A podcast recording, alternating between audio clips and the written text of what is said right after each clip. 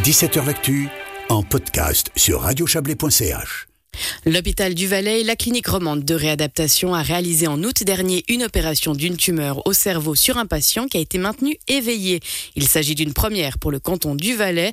Pour en parler, deux des neuropsychologues de la clinique romande de réadaptation, Gérard, Gérard Vicky et Fabienne Espino. Vous, vous avez pris part à cette première craniotomie éveillée. Alors déjà, en quelques mots très simples, en quoi est-ce que cela consiste?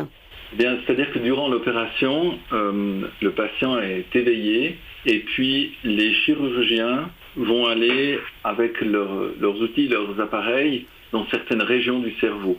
Et puis nous sommes là pour euh, euh, s'assurer que les fonctions, des fonctions importantes comme par exemple l'expression orale, le langage, la mémorisation, les calculs, etc., eh ces fonctions-là ne sont pas altérées par le geste du chirurgien. Donc il faut qu'on puisse tester ces fonctions-là par euh, différents exercices. C'était donc une première en Valais. Est-ce que c'était aussi une première pour vous? Euh, Tout à fait. C'était une première, oui. Une découverte finalement de cette procédure. Alors on en avait entendu parler, mais le vivre, on l'avait encore pas, pas expérimenté. Et du coup, comment est-ce qu'on se prépare à ce type d'intervention? Alors déjà, nous, on a vu le patient avant. On a fait un bilan, ce qu'on appelle préopératoire. On a examiné toutes les fonctions cognitives, euh, la mémoire, la concentration, le langage, pour avoir déjà, comme on dirait, une ligne de base et s'assurer que tout allait bien. Et après, pendant l'intervention, on examine, enfin, on, repose des questions en lien notamment avec la zone de l'intervention, qui était ciblée sur la zone du langage, pour voir si euh, les capacités sont maintenues ou s'il y a une altération pendant le geste chirurgical. Peut-être aussi juste pour préciser ça, étant donné que c'était une première euh, valaisanne, au niveau de la procédure, comment est-ce que l'on teste, quand est-ce que l'on teste, à quelle fréquence, quels items on va utiliser, quelles, euh, images on va utiliser.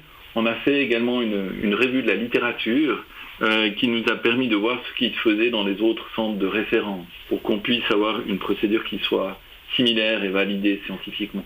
Est-ce que vous avez ressenti une pression particulière au moment de l'opération? C'est quelque chose qui... Bah, il y a un enjeu hyper important, du coup, euh, comment on gère ça? Alors l'enjeu est effectivement très important et durant l'opération, on était extrêmement concentré. Donc euh, toute l'attention était focalisée sur euh, le patient, ses réponses, notre intervention. Donc peut-être ensuite, pour moi, en tout cas pour ma part, euh, par la suite, on a senti un, certain stress ou une certaine pression, mais, mais pas vraiment durant l'opération. Vous êtes tellement focus sur ce que vous faites que finalement, il n'y a pas de place au doute, au questionnement. Du moment que c'est lancé, vous êtes dedans, c'est ça? Sachant que c'est quand même sur une certaine durée. Hein. là, ça a duré un peu plus de 4 heures. Donc c'est éprouvant quand même, euh, on va dire, sur faut tenir sur la durée, et puis euh, on n'est jamais à l'abri qu'il se passe quelque chose, donc on est quand même sur le qui-vive. Et ce type d'intervention, il nécessite une coordination de plusieurs services. Comment est-ce que cela se passe? Alors, euh, on a effectivement les neurochirurgiens, docteur Simonin, docteur Fournier, euh, avec qui on a eu contact avant l'opération. Enfin, c'est surtout ma collègue Fabienne qui a eu contact avec eux pour déterminer qui va faire quoi, quand et à quel moment. Et en plus de ça, les anesthésistes étaient également présents. Donc voilà, il y avait les anesthésistes, les chirurgiens, les neurochirurgiens et les neuropsychologues. Pour vous, c'est quelque chose de différent de ce que vous faites d'habitude, de travailler comme ça euh, en équipe élargie, si je peux dire? Alors ici à la clinique euh, Roman de réadaptation, on travaille déjà en équipe élargie, mais plutôt avec des ergothérapeutes, des physiothérapeutes, des psychologues cliniciens, des médecins, des maîtres socioprofessionnels, et pas vraiment avec euh, des professionnels de la chirurgie. Donc oui, pour nous, c'était quand même euh, quelque chose d'assez différent. On va revenir plus précisément sur votre rôle en tant que neuropsychologue dans ce type d'intervention. C'est quoi exactement? En tant que neuropsychologue, on est là pour s'assurer que les fonctions que l'on va appeler cognitives, les fonctions qui nous permettent euh, de parler, de réfléchir, de mémoriser, de calculer, de lire, d'écrire, eh bien que ces fonctions-là soient préservées, qu'elles restent disponibles pour le patient à la suite de l'opération. Donc durant l'opération, concrètement, on va montrer par exemple des images au patient, les lui faire dénommer, il doit dire qu'est-ce que c'est, ou bien se souvenir de certaines images qu'on a montrées quelques minutes auparavant, ou bien réaliser certains calculs, ou alors faire un peu de lecture. L'idée, c'était vraiment de s'assurer qu'il n'y avait aucune des fonctions cognitives, notamment là c'était la zone du langage hein, qui était impliquée, il n'y avait aucune fonction cognitive qui a été altérée lorsque le chirurgien stimulait les régions cérébrales avec les électrodes. Et il y a du coup différents degrés d'exercice au fil de la procédure ou selon les zones qu'on va toucher? Alors là, la zone était déjà très bien délimitée, étant donné que la masse, la tumeur en question, on savait exactement où est-ce qu'elle est qu'elle se situait, où est-ce qu'elle se situe. Donc euh, les zones simulées étaient assez proches, disons, de certaines régions cérébrales qui sous-tendent des fonctions qu'on connaît, par exemple. Donc au fil de l'opération, l'idée c'est de répéter les épreuves, répéter certains tests. Est-ce que vous avez eu des surprises lors de l'opération, des choses qui ne sont peut-être pas passées comme vous l'attendiez?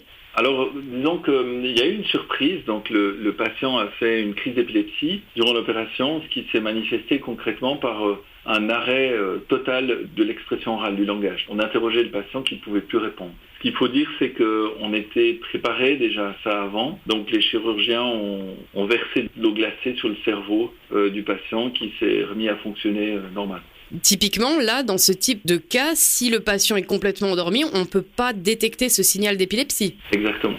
Comment est-ce qu'on évalue que tout se déroule bien? Il y a vraiment une procédure, il y a une part de souplesse dans les réponses ou ça doit vraiment être ultra précis? Alors, on avait quand même des épreuves euh, de dénomination, de répétition de phrases, des calculs, d'écriture, lecture. Comme vous a dit mon collègue, on s'est des fois répété, donc on pouvait voir s'il y avait quand même des fluctuations aussi par rapport, euh, si bien au début, si après on voit qu'il y a une, pas, une lenteur dans la dénomination ou un manque du mot. Là, déjà, pour nous, c'est un signe d'alerte. C'est un patient vraiment qui avait un bon fonctionnement. D'un point de vue cognitif, donc quels sont les avantages de ce type d'intervention pour un patient? Ce qui est vraiment très important d'un point de vue cognitif lorsqu'on a ces lésions qui sont proches, donc ces tumeurs qui sont proches de certaines régions cérébrales qui sont très importantes pour certaines fonctions, comme par exemple le langage, on peut in vivo tester lorsque le chirurgien simule avec l'électrode la partie concernée, on peut tester directement est-ce que ça va avoir ou pas un impact négatif par exemple sur la fonction qui pourra être par exemple perturbée ou le patient par exemple n'arrivera plus à parler, n'arrivera plus à dire des mots ou n'arrivera plus à réaliser par exemple l'écriture ou la lecture ou autre chose. Vous parliez avant du fait que vous étiez très concentré au moment de l'opération, que vous avez du coup pas ressenti tellement de stress ni peut-être autre chose. Maintenant, est-ce qu'avec du recul, vous vous rendez compte du caractère quand même exceptionnel d'une intervention comme ça? Oui, tout à fait. Même euh, bah, le surlendemain, hein, en y repensant, voilà, au niveau émotionnel, c'est vrai que c'est pas évident, surtout que c'est un patient qu'on avait vu avant en préopératoire, qu'elle est bien avant l'opération, et c'est vrai que c'est toujours très éprouvant. On se rend compte quand même de l'enjeu, peut-être justement après, quoi. Est-ce que vous seriez prêt à retenter euh, l'expérience? Pour ma part, probablement oui, ce serait euh, vraiment intéressant parce que ce qu'il y a aussi d'exceptionnel, c'est qu'on finalement on prolonge la vie des patients. Donc c'est ça qui est intéressant, on prolonge la vie des patients en leur maintenant une très bonne qualité de vie. C'est-à-dire qu'ils sont capables de parler, ils sont capables de se souvenir, ils vont être capables de, de lire à nouveau et ça c'est important dans, le, dans la prise en charge. Et est-ce que cette intervention, elle vous a appris des choses qui permettent peut-être encore d'affiner la technique, d'aller au-delà Alors disons comme c'était une première, effectivement, on a vu qu'est-ce qu'on pouvait, par exemple, améliorer en termes de matériel. On prendrait peut-être un matériel qui est peut-être sous une forme un petit peu différente pour que ça soit plus pratique, juste l'aspect pratique pour nous. Est-ce que ce type d'intervention, il pourrait se faire pour autre chose que des tumeurs? Vu que là, on parlait vraiment du cas de tumeur, est-ce que ça pourrait soigner d'autres maladies? Ce qu'on fait généralement aussi, c'est dans les cas d'épilepsie. J'avais travaillé en 2002 et 2003 à, Montréal l'Institut neurologique de Montréal. Et puis, euh, c'est des choses qui étaient faites. Donc, euh, dans les cas d'épilepsie, lorsque les, ces épilepsies sont difficilement contrôlables par la médication, et puis qu'on connaît le départ de la crise d'épilepsie dans une certaine région du cerveau, on pourrait enlever cette région cérébrale qui est ce qu'on appelle l'épileptogène. Or, pour être sûr, il faut vraiment qu'on fasse une chirurgie éveillée également, pour être sûr que lorsqu'on enlève cette région qui crée l'épilepsie, eh bien, on ne va pas créer des lésions au niveau des fonctions, par exemple, à nouveau, le langage, la mémoire euh, ou la mémorisation. Mais ça, c'est quelque chose qui n'a pas encore été pratiqué en Valais, mais vous pensez que ça pourrait venir Du coup, il y a, il y a les moyens. À ce que je sais, en tout cas pour le moment, il n'y a pas d'intervention euh, liée à l'épilepsie ici à, à l'hôpital de Sion. Je vous remercie en tout cas beaucoup. Merci à vous. C'était Gérard Vicky et Fabienne Esposito. Ce type d'opération est rare sur le territoire suisse. On en compte une dizaine par année seulement. Les critères d'éligibilité des patients étant très stricts. Concernant l'opération réalisée en Valais, il s'agit d'un véritable succès. Deux mois après l'intervention, le patient a parfaitement récupéré et il n'y a aucune lésion cognitive. C'est complètement fou. Magnifique sujet. Bravo Martine. Merci beaucoup. Bonne soirée. Merci Cyril. Bonne soirée.